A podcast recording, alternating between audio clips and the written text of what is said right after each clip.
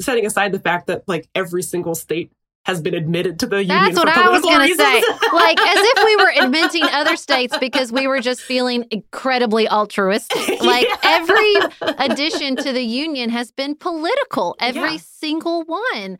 And I think the, you know, Heather Cox Richardson had a really good thing this morning about the addition of Maine and how, you know, the Missouri Compromise and all that, like all of these decisions to add states has been political to imply that, like, well, because this is political, then we shouldn't do it.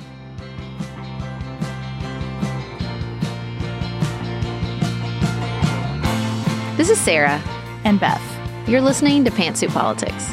the home of grace filled political conversations.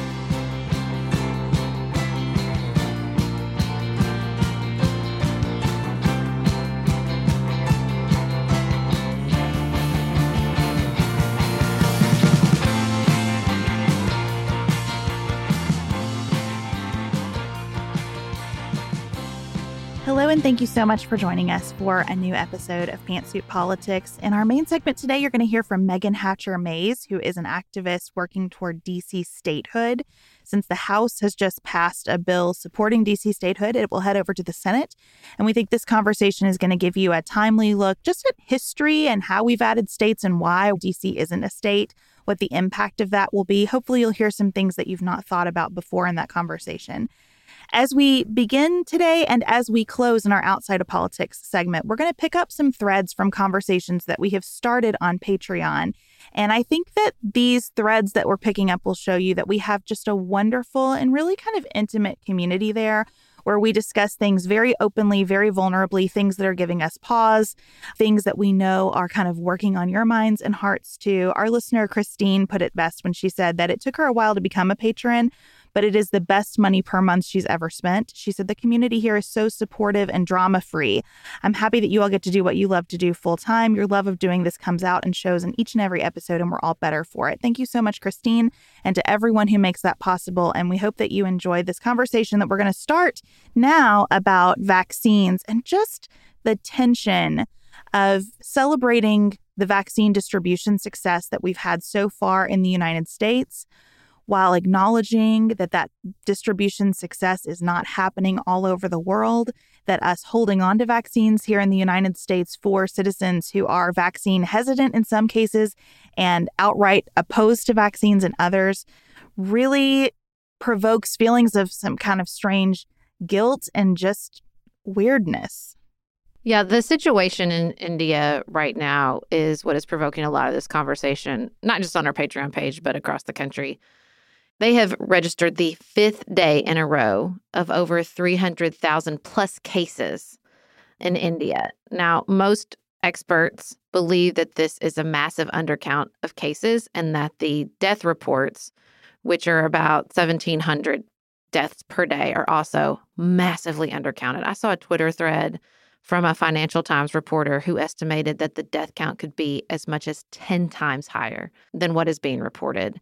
And beyond the statistics that are always hard to comprehend and to understand, there are heartbreaking stories and social media posts and videos and on the ground reporting coming from India. Doctors weeping because they do not have enough oxygen for their patients, um, families distraught, and mass funeral pyres. Like it's just, it's a truly, truly tragic situation. And, you know, something we've talked about on Patreon is that in classic American fashion, you know, I, I think for myself, I saw the positive trends in our country and I just assumed it would roll out positively across the globe. And that has not been the case. And the surge in India is reminding us all that no matter how well we are able to produce, manufacture, distribute vaccines in our own countries in wealthier countries that the coronavirus does not care. They it does not care about borders. And as long as it is allowed to continue to spread and mutate and cause such human suffering, then none of us are done. A lot can happen in three years, like a chatbot may be your new best friend. But what won't change? Needing health insurance. United Healthcare Tri Term Medical Plans, underwritten by Golden Rule Insurance Company, offer flexible, budget friendly coverage that lasts nearly three years in some states. Learn more at uh1.com. Do you want a bra that's sexy or a bra that's comfortable? Thanks to Third Love, you can have both. Third Love was started to take all the frustration, ick, and ugh out of bra shopping. That's why they make solutions for every bra problem, aka problems. Their bras make it easy to bring back perkiness you haven't seen since high school, get smoothing you know where, and have straps that actually stay put. Designed at their headquarters in San Francisco and made from premium materials, they put every style through hours of wear testing on real women, including themselves, before it's given the stamp of boob approval. Comfort and support are guaranteed. Plus, whether you're a double A cup or an H cup, their virtual fitting room will help you find your perfect fit fast. And they've even invented half cups. No more feeling stuck between two cup sizes that don't fit right. It's time to get your problems solved. Visit thirdlove.com and get 15% off your order with code podcast15.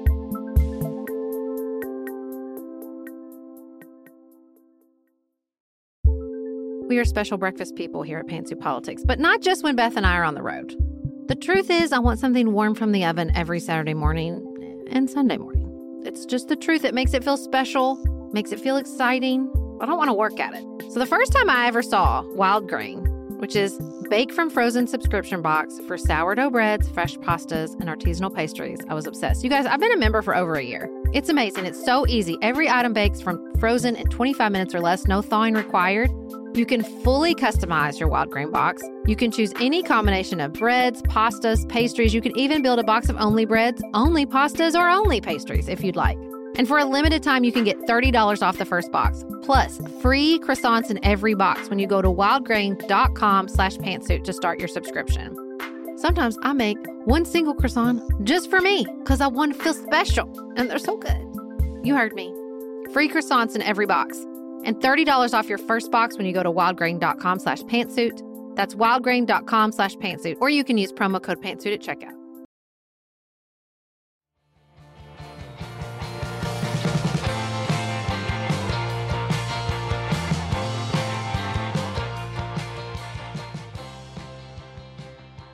And India differs from the United States crucially in that many of its hospitals do not have an independent power system for medical oxygen because they don't have the sort of uninterrupted access to power supply that we just take for granted and expect everywhere in the United States. So, medical oxygen tanks coming into India are being greeted like they are priceless. And mm. there's so much work being done to try to share that oxygen with India. Countries around the world are stepping up because there's a recognition that what happens in India is going to affect the world for a number of reasons. As you mentioned, Sarah, that mutation of the virus is part of it. Another aspect of it is that we sometimes refer to India as the world's pharmacy. The manufacturing mm-hmm. of pharmaceuticals in India is a key part of their economy and something that many countries throughout the world rely on. India is critical to vaccinating the world. And COVID 19 hitting India in the fashion that it is is going to slow that down, not just for India, but for lots of countries. And, and so the ripple effects of this surge in cases, it's hard to overstate the ramifications it could have for the world. We're going to link an Atlantic piece about just all of the ways that India is inextricably linked to the world's mm-hmm. fight against COVID 19. Well, and I want to say, like, the idea that we should only care um, because it will mutate it could put us at risk. I really reject that. You know, I mean, I think that that is such a limited and harmful way to think about COVID spread in other parts of the world.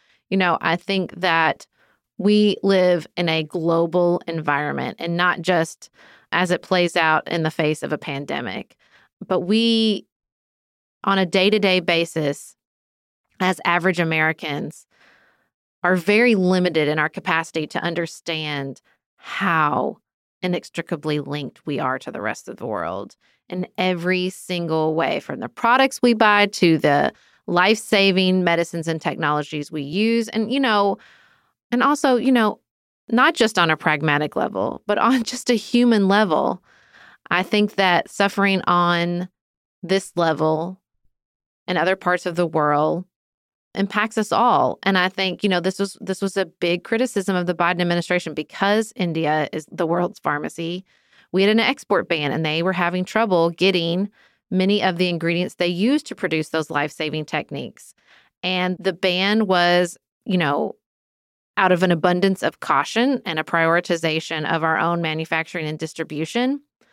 But to me it just feels like in, in the pandemic in so many ways has exposed our limitations. And we talk about this all the time, right? Like we're seeing the limitations of so many institutions and the fragility of so many institutions. And it's like in a moment like this, it feels like this whole nation state idea we've put all our chips on, like only serves us so well in certain areas. And that the the idea that we should all really protect our own and and prioritize our own populations which I'm not necessarily arguing against and I think being able to hold the complexity of prioritizing your own population while still participating in global efforts is hard. I'm not I'm not, you know, I don't want to dismiss how difficult and hard that is, but you know, I as long as there are surges and crises like we are seeing in India, then the pandemic can't end.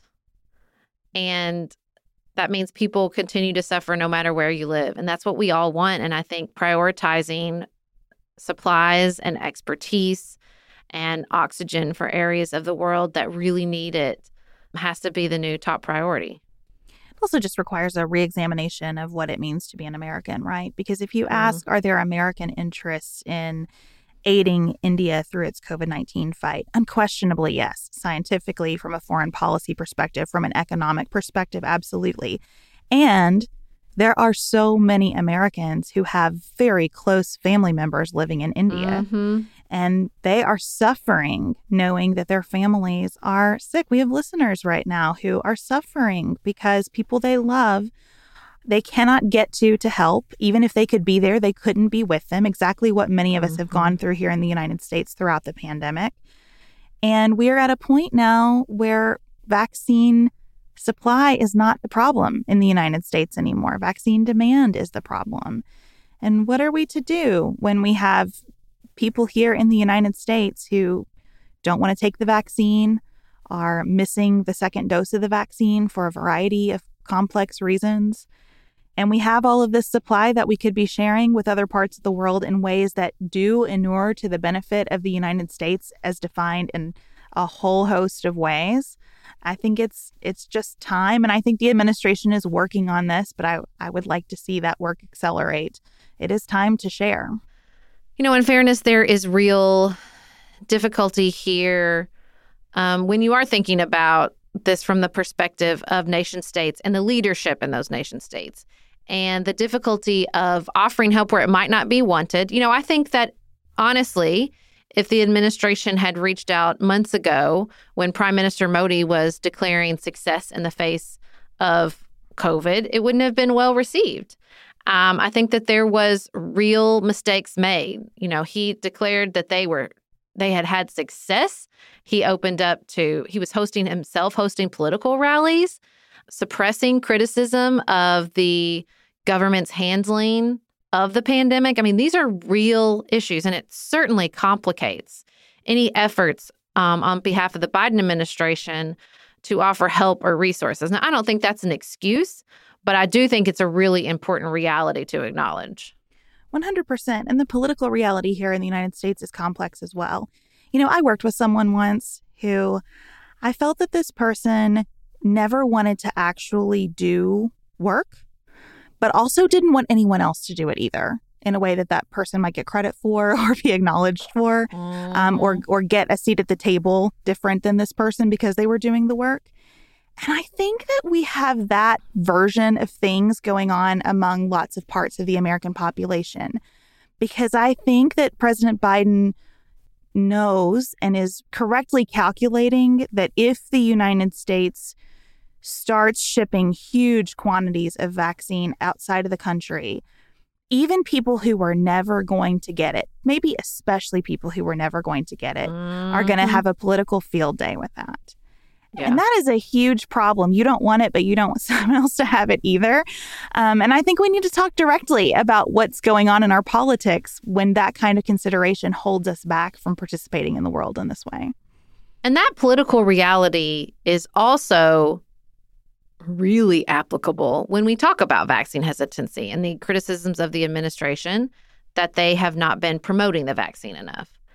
And I think the real difficulty, in the same way that if the Biden administration had come out and tried to take credit and put their name all over the American Recovery Act, that would have increased opposition from certain sectors of the American population the same sectors of the American population that exhibit vaccine hesitancy, like would have you would have seen increased hesitancy had the administration leaned all the way into this sort of like public relations campaign to promote the vaccine. That's not to say that I don't think that there should be any public health campaigns to decrease hesitancy, but I think that is a very, very hard needle to thread. Because if it becomes about the government is promoting this vaccine, well, then the same sectors that are hesitant to get it are going to become even more hesitant. And I think that's that's really difficult. And I think, you know, focusing on this massive complex problem of manufacture and distribution was easy in the face of dealing with this hesitancy, particularly as it exists in, in certain certain segments of the American population, like white evangelicals, like strong Republicans. And I think that that's really hard. And I think there is an element of recognizing one, the Biden administration is doing PR. They're just doing it quietly and smartly and coordinating with local Mhm. community groups and churches in areas where vaccine hesitancy is strong for reasons that they can understand and kind of get to rationally. On a broader scale, it's like all public relations has that backlash element. Because Right. even though you don't have the president necessarily every single day hammering home that message in a strong, coordinated, you know, splashy way, I, I do think he's hammering at that message every day, just not in kind of the way we might imagine that he could.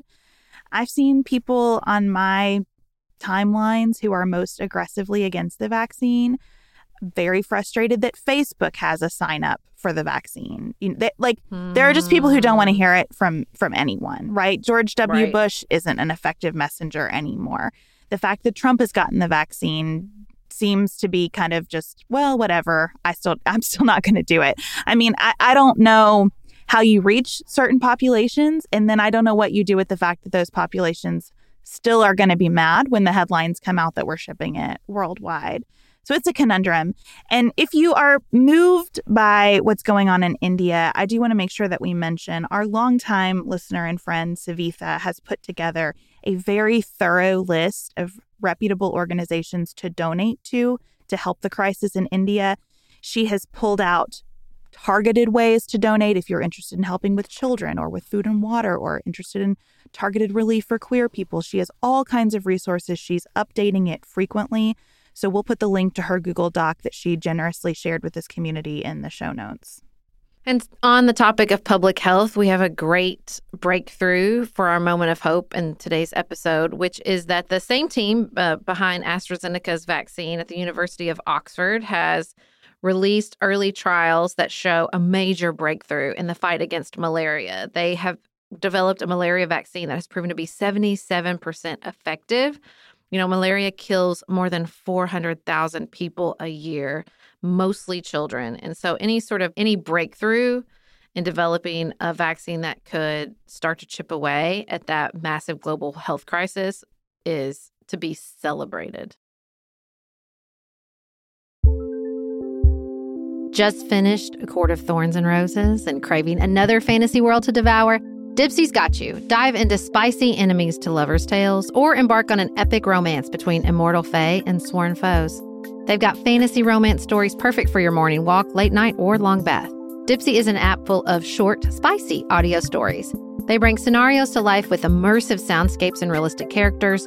Discover stories about second chance romances, adventurous vacation flings, and hot and heavy hookups. And there's a growing library of fantasy series with werewolves, Greek gods and goddesses, Regency era historical fiction, and fairy smut to explore the bounds of your pleasure. New content is released every week, so in between listening to your favorite stories again and again, you can always find something new to explore. For listeners of the show, Dipsea is offering an extended 30-day free trial when you go to dipseastories.com slash pantsuit. That's 30 days of full access for free when you go to D-I-P-S-E-A stories.com slash pantsuit. dipseastories.com slash pantsuit.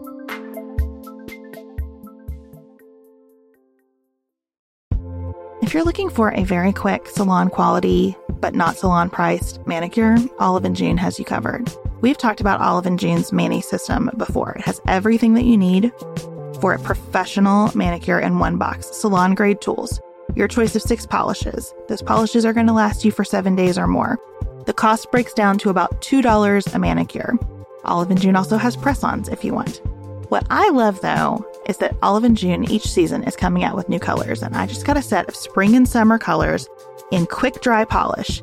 And they say this dries in about a minute. It seemed dry to me in about 30 seconds. It was not kidding about being quick dry. I also love the light colors in this set. There is a huge range. My favorite one is called Kitten. It's like a pinkish gray.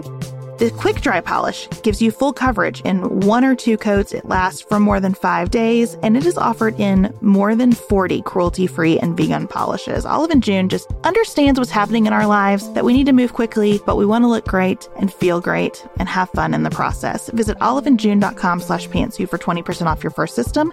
That's O L I V E A N D J U N E dot com slash P A N T S U I T for 20% off your first Mani system.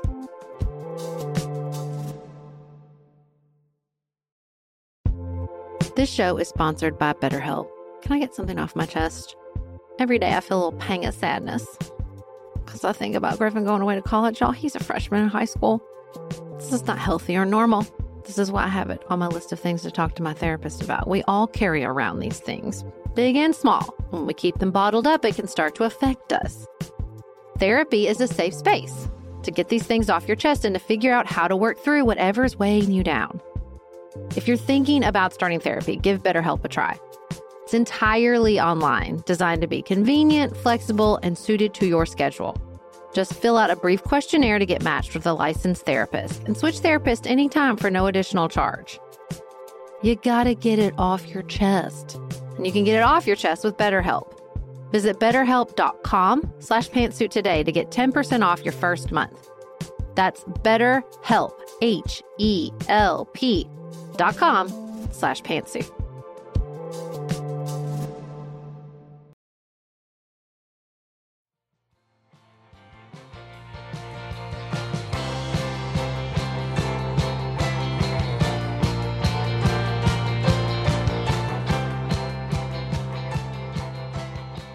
Next up, you're going to hear from Megan Hatcher Mays about DC statehood. Before we launch into that conversation, we want to be honest and say that DC statehood in the Senate is a very steep climb. It's something that would likely require the filibuster to be eliminated.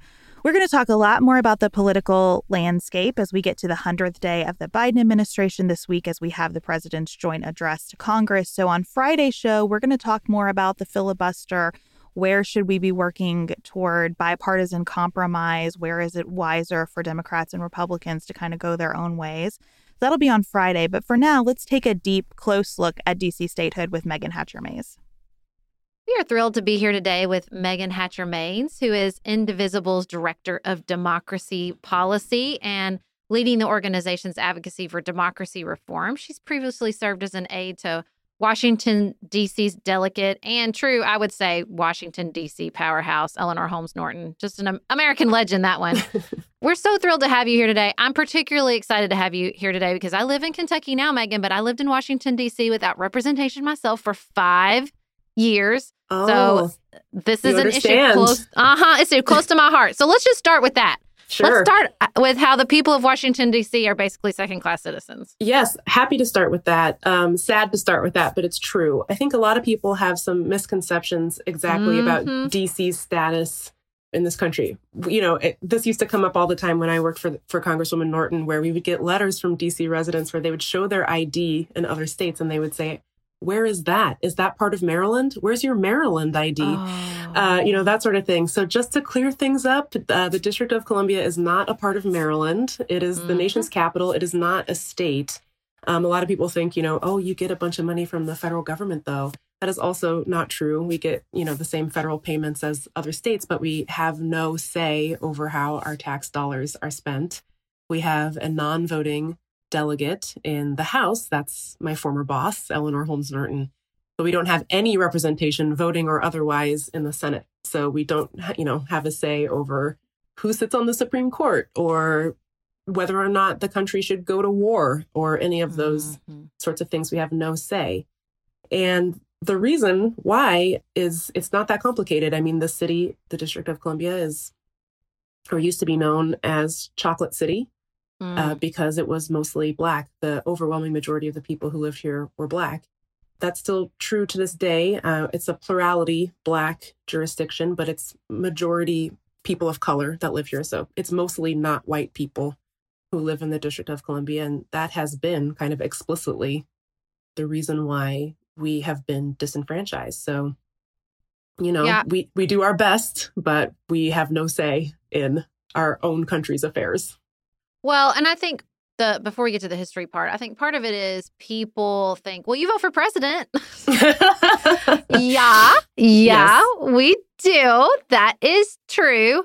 But I just want to be like, I mean, how well do you feel represented when, especially when the president is not a member of your party, right? Like, mm-hmm. even when they are a member of your party, not having the ability to lobby a voting member of Congress, yeah, is just so disempowering. It, it is. And, you know, it is true that we are able to vote for president. And we have a couple of electoral votes, but that's not even always been the case. It wasn't until the 60s that there was an amendment passed that gave us a say in the electoral college and gave us a say in the presidential election. So that is a relatively recent turn of events. And, you know, it's, it's hard. I mean, because we are not a state, we uh, are under kind of like the exclusive jurisdiction of Congress, and the, it means that the executive branch, so that would be the president, can kind of do whatever they want in the district without asking for permission first. And so when the president is somebody like, say, Donald Trump, or if Congress is controlled by somebody like Kevin McCarthy and the Marjorie Taylor Greens of the world, they can do a lot of damage to the district, like to our local mm. laws. So they have our final say over our budget. They can put um, what are called riders on our budget to prevent us from spending our local money. This is now local tax dollars that are raised through local spending. The Congress can jump in and say, oh, no, no, no, you can't use that for healthcare or you can't use that to help, you know, immigrants in immigration proceedings. You can't use your money for that. Uh, and they've done it in the past. If Republicans are in control, we, we are at risk. And I think you know, probably a lot of people saw last summer, there were a lot of uh, Black Lives Matter protests here in the district after George Floyd was killed. Donald Trump sent the military and mm-hmm. ICE and federal law enforcement into the city to kind of shut down these otherwise peaceful protests. He was gassing people so that he could go to a park across the street from the White House for a photo op with a Bible mm. in front of a church. That's not something that the president can do in the states unless he gets permission from the governor, but they can do it here in the district because we're not a state. Well, and prevent the calling of the National Guard on January 6th. That's right. Because the DC National Guard doesn't have the same authority that other National Guards have because it's not a state. That's right. The mayor of the District of Columbia had attempted to call up the National Guard because there's this, you know, insurrection going on. There's this, you know, violent mob uh, walking through the city to get to the Capitol, and she had called up the National Guard. But all she can do is request the National Guard. She can't require them to come. The, it, she needs the president's approval to send in the National Guard, and, and Donald Trump didn't give it that day for well, many, and I was shocked hours. by the, the limits put on the commander of the National Guard himself, like where he right. previous uh, previous like abilities he had had for rapid response were removed from him. Right. Yeah, and you compare that to how, again, how Donald Trump responded to peaceful Black Lives Matter protests, you know, six months ago. Compare that mm-hmm. to a white supremacist mob, you know, trying to overthrow the government, and there were nary a military person to be found. So, you know, very obviously there was a huge discrepancy between how he responds to people of color protesting and how he responds to white people protesting. And there was a huge uh, difference in the response there that led to five people dying that day on the 6th. Whenever I read about your mayor, I think about what an odd position that must be. How in some ways it's it is more like a governor than a mayor, mm-hmm. and in other ways it's more like a diplomat than a governor. Mm-hmm. and I wonder what your observations are about that role and the people who've held it, and and that needle that you always have to thread. Yeah, it's it's interesting. I mean, um, you know, for the mayor, a lot of the I think a lot of her day to day is uh, like any other mayor. You know, you're taking meetings and your your government, your administration is approving, you know, construction permits or what have you. You make, you make sure the water's clean, you know, all that stuff. But you know, DC has a lot of uh, situations where we have to provide services to the feds. Like, so speaking of water, DC Water provides water to the capital. Um, you know, we sometimes, I mean, they pay for it, don't get me wrong. But, you know, and sometimes, you know, our police officers have to provide, or our first responders, I should say, have to provide additional support for not just the presidential uh, motorcades, but diplomatic motorcades. That sometimes that's local first responders who have to be a part of those things you know that's something that like a, a, normal governor might not or mayor would necessarily have to deal with. So it is kind of an odd position. So in a weird way she's very powerful like like a governor would be. But in other ways she we're just like all of us she's at the mercy of what congress decides to interfere with and and what they don't. So it's um it's you're right. It's a very odd kind of combination of authorities.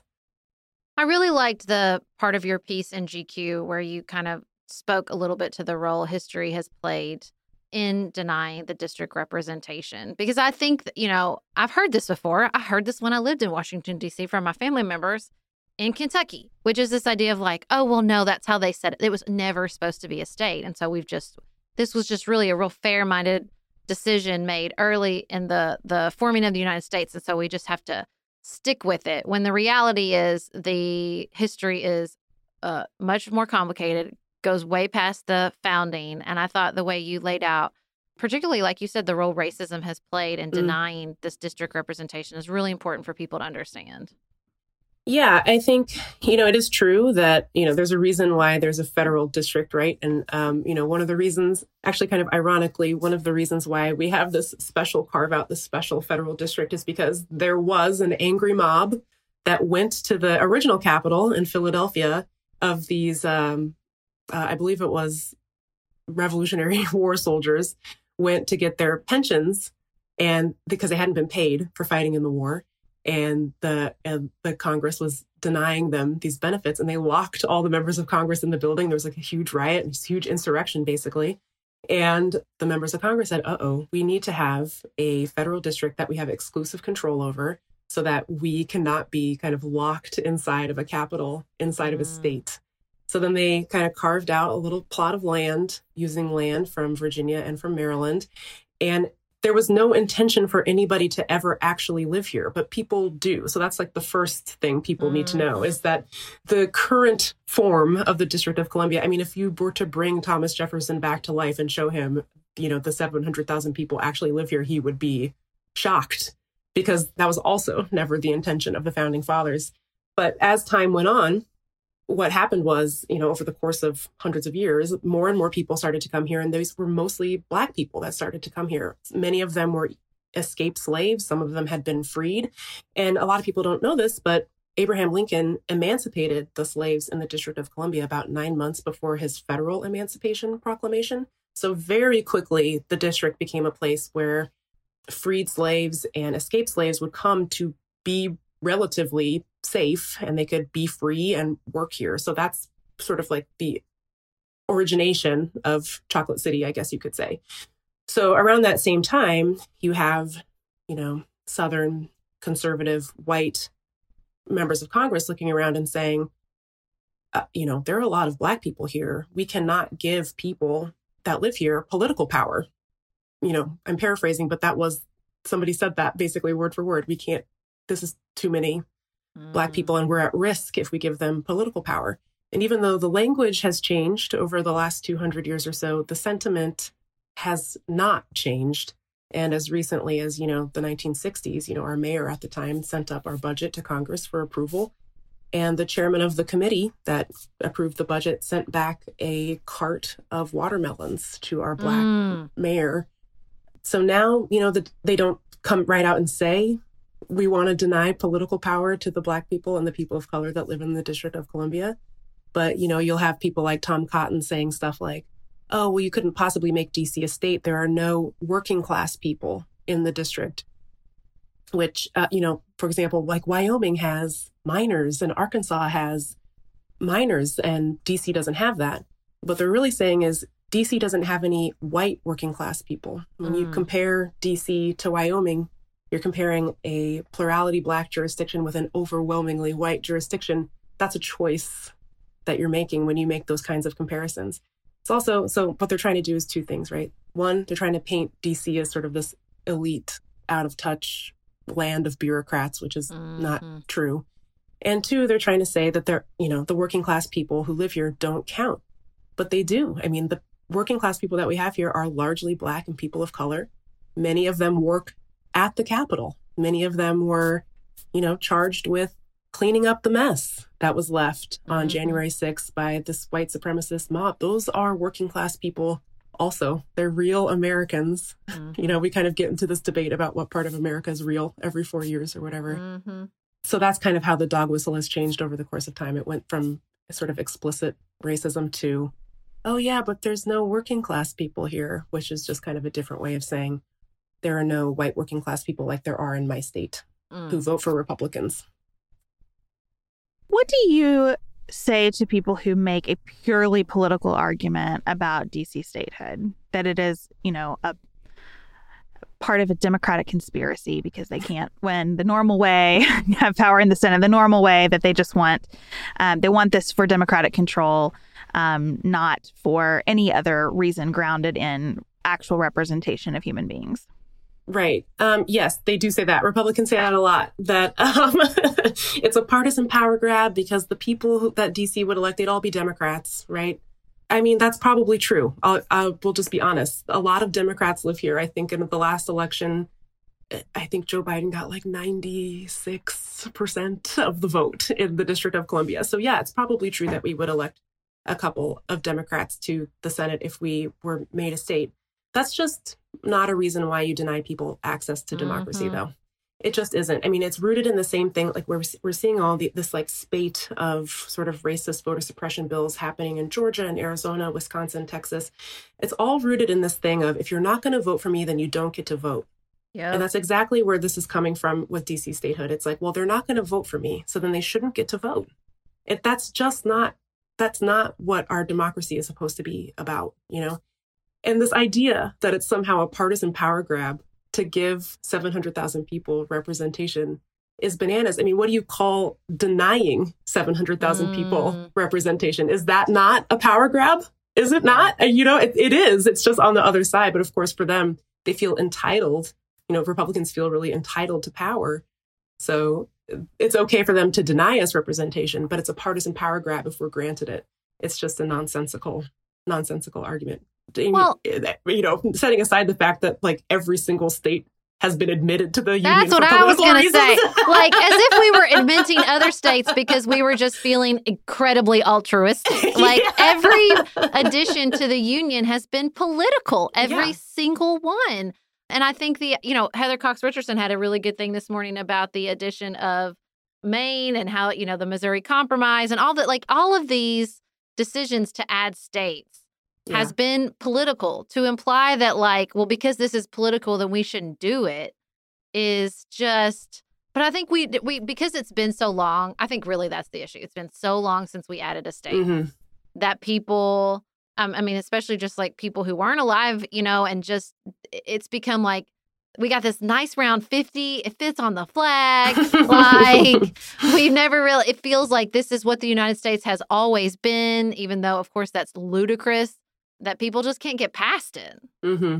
Yeah, I think that's part of it. I mean, there's you know, there's a reason why there's two Dakotas and not just one. I mean, it's New all there's you know that's why that happened.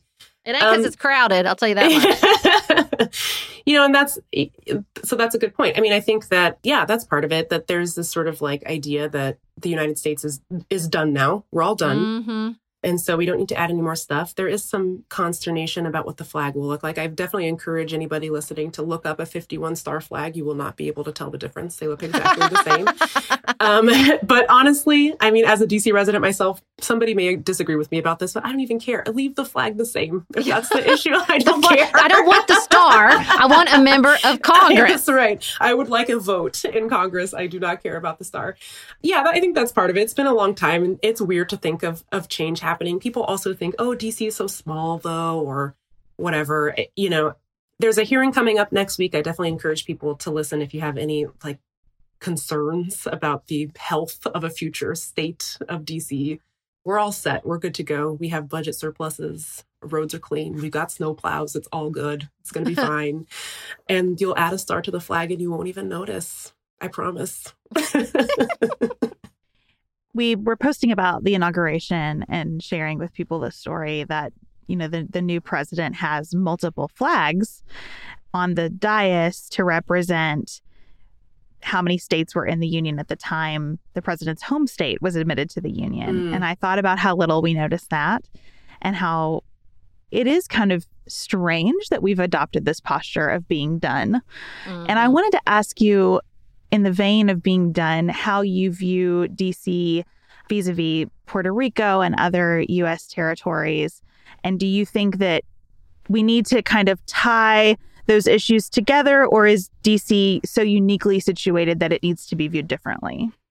Yeah, it's a good question. Um, you know, I think that the hallmark of statehood, right, is self determination. That whoever lives in the place asking to be a state has come forward with, you know, a, a chorus of the people that live there and say, this is what we want. We want to be a state. We've determined what status that we want and we want Congress to recognize that status that we've selected for ourselves. And so DC has done that. DC is following what's called the Tennessee Plan, which is when you get your whole get your whole thing together. You like write your constitution. You figure out uh, you know how you want to elect people to Congress. You figure out how many people you want your state legislature. You do all that stuff, and then you take a vote on it. So we did that too. We took a vote on the statehood plan and I think over 87% of the people who voted on it voted in favor of DC statehood. So the final part of that plan is to go to Congress and say, we're ready. We, we all want to be a state. We're ready to be a state, and we have the entire state package all ready to go. All you have to do is approve it. And so that's what the statehood bill pending in Congress does. It approves what the people of DC want, what we've determined for ourselves, what we want. So if you compare that to like Puerto Rico and the territories, that has not happened. That hasn't happened in Puerto Rico and it hasn't happened in the territories. I think, like, for example, the US Virgin Islands, I think, have only taken a vote on statehood once, and it was in the early 90s, and it's unclear how that turned out. It is true that Puerto Rico has taken votes on statehood in the past, but it's been very fraught. And I don't presume to be an expert on Puerto Rican statehood, but there were boycotts of a vote. There was mm. uh, a recent vote where the pro statehood candidate had it added at the last minute to try to goose turnout for his own reelection. And so there, but there hasn't been this whole thing where they like have a commission that puts together a constitution that like decides that they either want to be a state or they want independence or they want something else. That hasn't happened in Puerto Rico.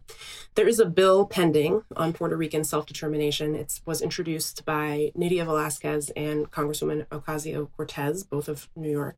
And that is a bill that I think is very worthy of supporting because that gets Puerto Rico into a very like comprehensive process hmm. where they can all speak, you know, together and say, this is what we want. Either we want to be a state or we want some other status. And then you kind of go from there. So understand the desire to add more states, but we really need to listen to the people who are being directly affected. And if they're not saying they want to be a state, that's like not something that we get to decide for them.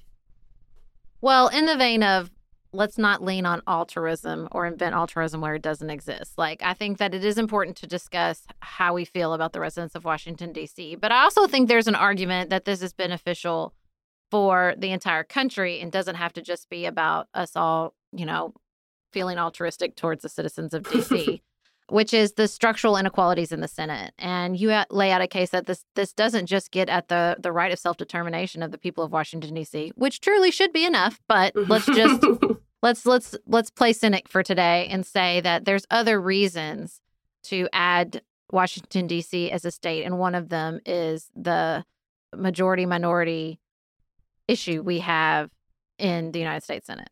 Yeah, I mean, it was designed to give a lot of power to states where very few people live. So it, that sort of inequity is baked in to the design of the Senate. So that's why you have, you know, California, which has like 55 million people that live there, has the exact same representation in the Senate as Wyoming, which has even fewer people living it than the District of Columbia. They have like 600,000 people living there.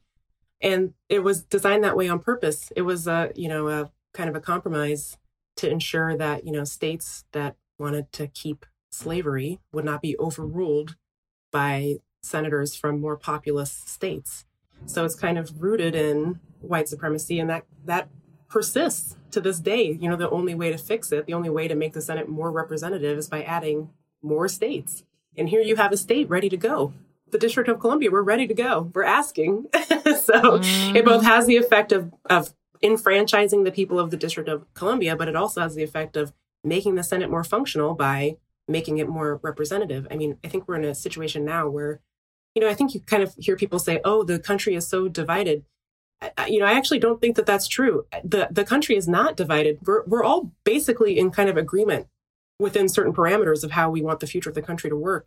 Mm-hmm. Uh, it's the Congress that's divided, and the reason yeah. that Congress is divided is because of the way you know the way that maps are drawn, the way that the Senate is designed. The, the Senate is 50-50 right now, not because the country is 50-50 the Senate is 50 50 right now because the, the Senate is designed badly. Mm-hmm. you know, Democrats get tens of millions more votes than Republicans do every election. And yet, you know, the, the best we could do this Congress was a 50 50 split. That, that wouldn't be the case if everyone who lives in the United States was actually represented uh, in the Senate. So, Megan, how can listeners who feel passionately about supporting DC who don't actually live in the district be helpful in DC's pursuit of statehood? Yeah, well, the first thing you can do is check and see if your senator is a co sponsor of the statehood bill. That's all online. Every Democrat supported it last time, except for a few, which were Joe Manchin, uh, Kyrsten Sinema, and Angus King of Maine. Mm. Um, so it would be great to get those three in support of DC statehood. This is a really critical democracy reform and it's a racial justice issue. And we have a trifecta now, so we are running out of time to make this happen. This is kind of a once in a generation opportunity to make this happen. So check and see if you if your senator is a co-sponsor. Well, our senator is Mitch senator, McConnell and Rand Paul, so I don't need to check, but I appreciate it. and and if you know they're a lost cause, then um, I think the best you can do is just keep talking to you know people around you about how important it is. A lot a lot of people think it's kind of weird. Maybe some people still think it's kind of a fringe thing, but it's not. DC is a real mm-hmm. place with real people that live in it. We're not all lawyers or bureaucrats or whatever. You know, we're a bunch of different types of people well, and, and even the a, poor lawyers and bureaucrats, speaking as a former lawyer and bureaucrat that lived there, we still right. have the right to self determination. That's right. I'm a lawyer too, and we still have the right to a voice in the Senate. uh, so, you know, it's just an important, it's a super important issue. You know, and if your senator is a co sponsor, just call them up and thank them. It's just really important that people know that folks are paying attention outside of the DC area and that it's important to everybody. Well, Megan, I'm wondering, as the director of democracy policy, if there's any other sort of democracy reforms. I'm very passionate about proportionate representation. Mm. I think hmm. that's what's broken right now. I mean, yep. if you are in Cal, this is my favorite statistic. If you're in California and you have 40 million people in your state and you have 80 state representatives, that's not going to work. Yeah. Or like, did you see the the county of LA one county commissioner per 4 million people?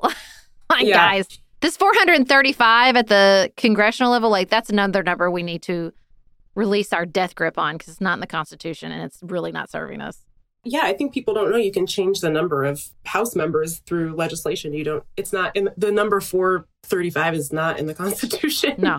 so it's probably better to, you know, revisit that number, see if it makes sense. I don't think that it does. I think you're right that, um, you know, I think Chicago, the whole city of Chicago, which has like X million people that live in it only have two members of Congress for like the whole city. That doesn't make any sense. It's mil- it's millions and millions of people that live there, you know, and they are dealing with the same amount of representation as much more sparsely populated mm-hmm. areas.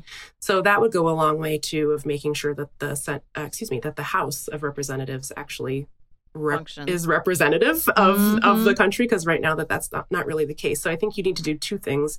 One is um, just like you say, provide more. So they're called like multi-member districts. You'd have more than one member per district, but then you'd also need to increase the number of people, uh, the number of members of Congress in the House, so that you like no one state would get kind of the short shrift mm-hmm. of. So we're not moving the same 435 members around exactly. all the time. Oh, it's yeah, so ridiculous. Exactly. Yeah, yeah.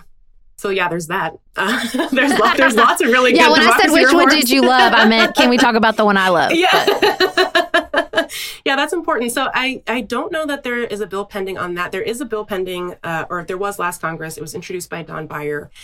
At the time, it was called HR 4000, which sounds super futuristic and very cool. Uh, hopefully, he reintroduces it this Congress. And then we're hoping that some representative somewhere will be interested in increasing the number of uh, House seats too, so that we can kind of solve that puzzle as mm-hmm. as well because that's going to become a bigger issue over over time as well as more and more people move to cities and the number of people kind of shrinks in certain states and grows in other states you just want to make sure that the representation is proportional mm-hmm, mm-hmm. well thank you so much for coming on our show megan democracy reform dc statehood the structural inequalities of the Senate sounds weird to say like those are our favorite things to talk about, but really they are our favorite things. It just because those are the reforms that matter. Those are the reforms I think that could get really get at so many other issues, like you said, like racial inequality, um, income inequality, all these different yeah. issues we all struggle with. Better representation starts to chip away at that. Yeah, I agree. I could talk about democracy for hours. So I'm um, happy to stop here. but thanks so much for having me on today. Thank you, Megan. Sarah and I have talked many times about our desire to age as gracefully as possible, and skincare is a huge piece of that. I spend a lot of time and money thinking about my skin, and I have added Ritual to my routine, which just gives me a lot of comfort. Ritual is here for us. They have created a wrinkle support skin supplement and conducted clinical studies, so we know it's working. They're taking the guesswork out of skincare. Ritual Hyacera is one of several Ritual products that I love. I take the daily multivitamin, I take a probiotic, and Hyacera is that once daily skincare supplement that is clinically proven to reduce wrinkles and fine lines and increase skin smoothness in 90 days. I recently met a friend for the first time in person as opposed to online. And we were discussing the fact that I am 43, and she said, I cannot believe how young you look. And I thought, thank you, Ritual, for that. Start Hyacera to help minimize wrinkles without compromising on clean science. Hyacera from Ritual is a clinically proven skin supplement you can actually trust. Get 25% off your first month for a limited time at ritual.com slash pantsuit. Start Ritual or add Hyacera to your subscription today. That's ritual.com slash pantsuit for 25% off.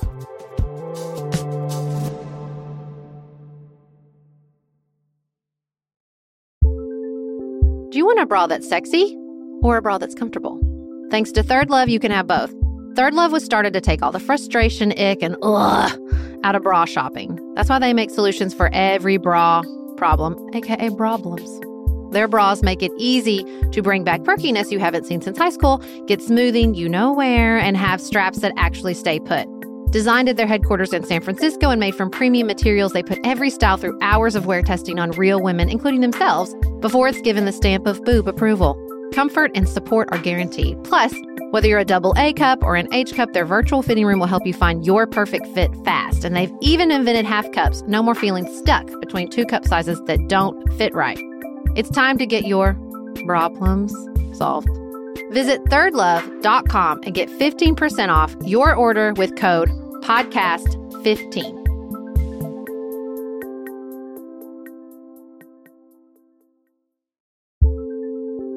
There's not much worse than a dry and itchy scalp.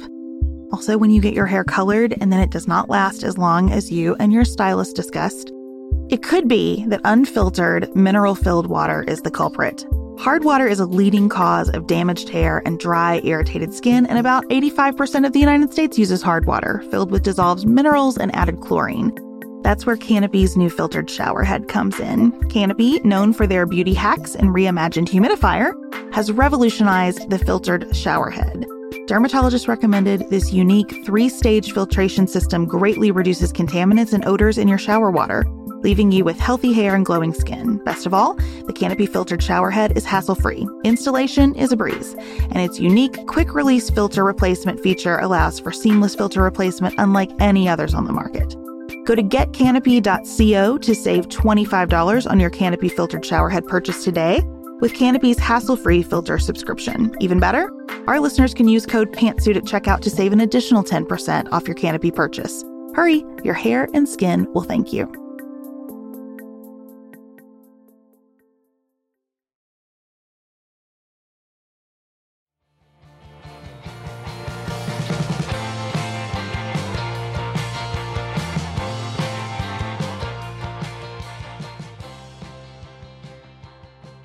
We're so grateful that Megan joined us. Outside of politics, we're going to talk a little bit about what's going on with our bodies and how we're thinking about them as we come out of this languishing period that we discussed last week. Yeah, I don't know if I'm coming out of it. I, I, I, certainly hope so. The world seems to be pushing me out of it, whether I want to exit the languishing period or not. Um, the pace of life is picking up, and uh, spring has sprung, except for the snow last week. And then t- tomorrow is like 80 degree high. It's fine. Everyone's confused. But with spring and with sort of the fully vaccinated opportunities open to us and life opening back up, I think my husband and I are definitely looking to pay a little bit closer attention to our health. I also just think I'm so far behind on my COVID trends. Here it is at like a year out of lockdown, and I'm buying my first matching sweatsuit. And we finally caved and got a Peloton, which was really hard. And we thought about it a lot. My husband was pretty opposed because it is a huge investment. But maybe my waiting a year to see how everybody, you know, how it played out with everybody in their Peloton paid off because I just felt like I was hearing from one person after the other after the other that was like, no, I really, I really do use it. I don't drape my clothes on it. I love it. It makes me feel so much better. I'm turning 40 this year. I know y'all probably heard this from me once or twice. And I just feel like my metabolism like just needs a little, just a little shove, like a little, a little step ladder or two. So we're excited. We're very excited that it's coming. And um, we both hope that it works the magic that it seems to be working in other people's lives. I mean, I, I just have to order it and put it in my house, right? That's it. That's like the whole Peloton journey. I don't actually have to get on it, do I? I don't think that that's how it's going to go for you, Dang Sarah, it. but you can let us know.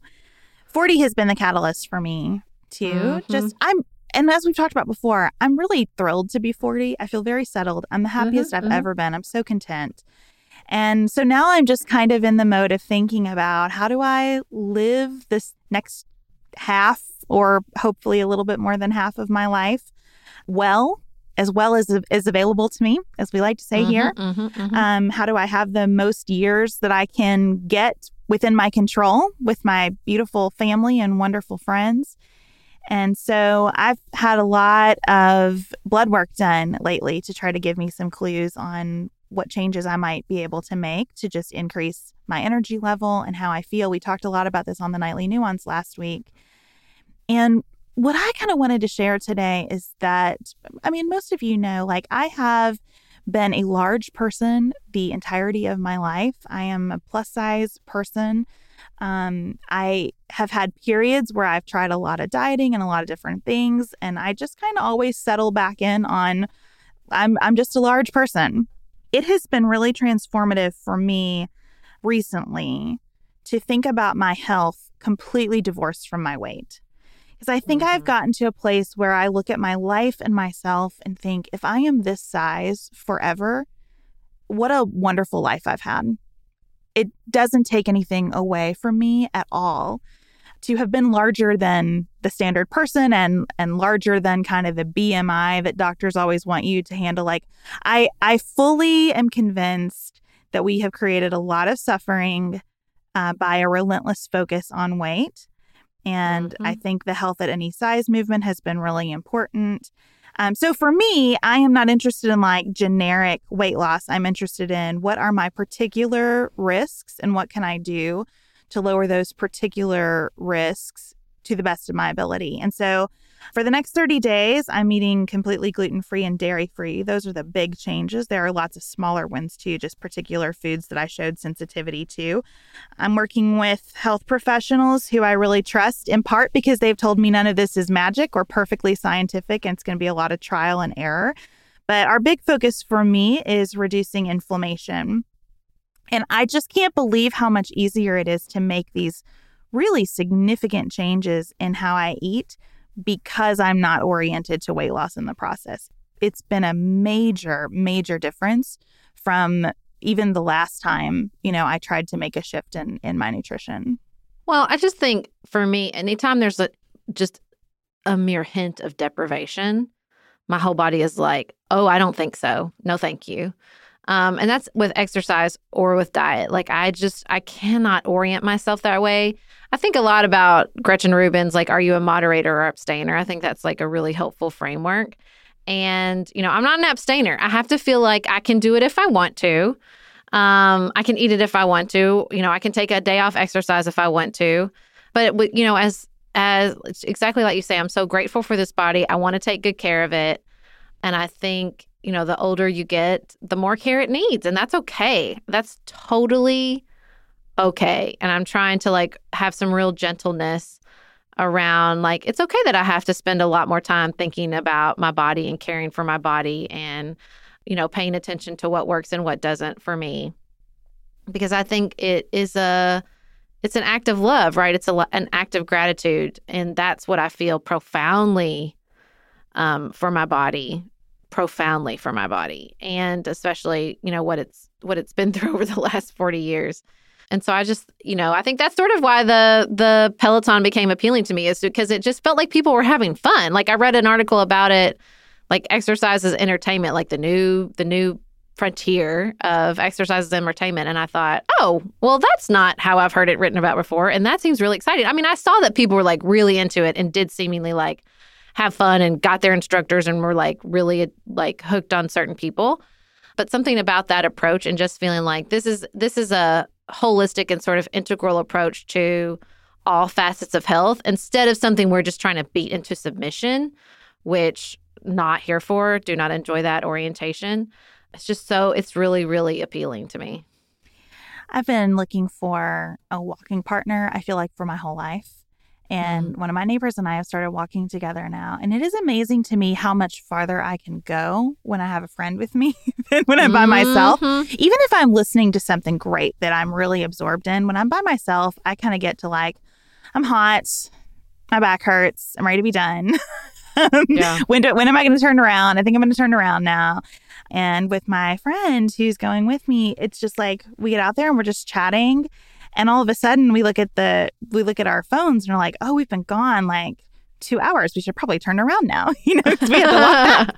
Um, and it's really, really nice. And I bring that up because I think that what I hear in people who really love their Peloton is like they they have a sense of other people are doing this with me. Yeah. And I'm kind of sure. part of something that is really motivating. And I think that connection element feels like doing something good for your body too more mm-hmm. than just the calories you burn or the flexibility or the strength that you're acquiring that social input i think is really is really important and especially important as we're getting older so you know i don't i i do feel very gentle about this whole thing but like you said it also feels like a welcome moment to kind of shift my focus to my physical being instead of I love the TED talk that says um, that we treat our bodies like they're taxis for our brains. That is a hundred mm-hmm. percent what I've spent my life doing, and it's it's well, good to shift that. I, I love this because Ezra Klein had an expert on addiction and anxiety on a show, and I thought it was so helpful. And he was talking about how you know there's three there's three parts of the process when we engage in a behavior. It's the trigger, it's the behavior, it's the reward. And we think we can intellectualize our way out of the trigger. Like we're obsessed with the trigger and we think that we can just think our way out of it. Like we have this com- this this idea of free will which is silly at best, toxic at worst. And he's like the trigger is like the least important part. the part is the reward. And so if you especially like on those walks that we were all and listen, still take, still love, still love the Erin Moon's trademark stupid walk. Love it. Because there was I was with my husband, we were engaging and like that was so being outside was incredibly rewarding. I think the the like being in your body and paying attention to how food makes you feel. Uh, he had a great conversation about pizza and how many slices of pizza, like really feeling like, was this pizza, this particular first slice of pizza better than how I will feel the next day? Was the second piece of pizza? I think just like being in our bodies and letting our bodies talk to us instead of thinking we're going to talk our bodies out of it, which I think is what we do. We hope that in whatever way you might be um, emerging from languishing or languishing um, mm-hmm, but looking mm-hmm. for something to be enriching as you do. Um, and thank you again to Adam Grant for that phrase that has resonated so much with everyone. Mm-hmm. Um, that you're finding things that are really helpful and supportive. We'd love to hear about what those are on social media and Patreon and email, whatever way you like to communicate with us. We will be back in your ears on Friday to talk about what these 100 days of the Biden administration have looked like and what we might expect from here on out. Have the best week available to you.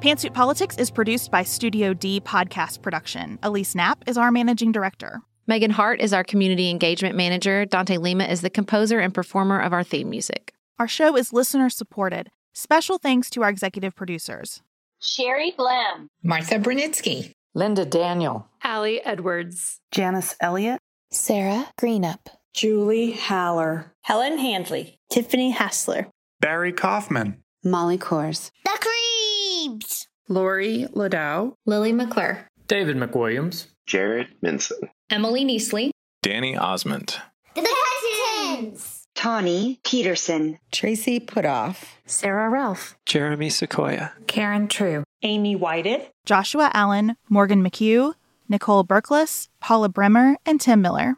To support Pantsuit Politics and receive lots of bonus features, visit patreon.com slash pantsuitpolitics. You can also connect with us on our website, pantsuitpoliticsshow.com, sign up for our weekly newsletter, and follow us on Instagram at pantsuitpolitics.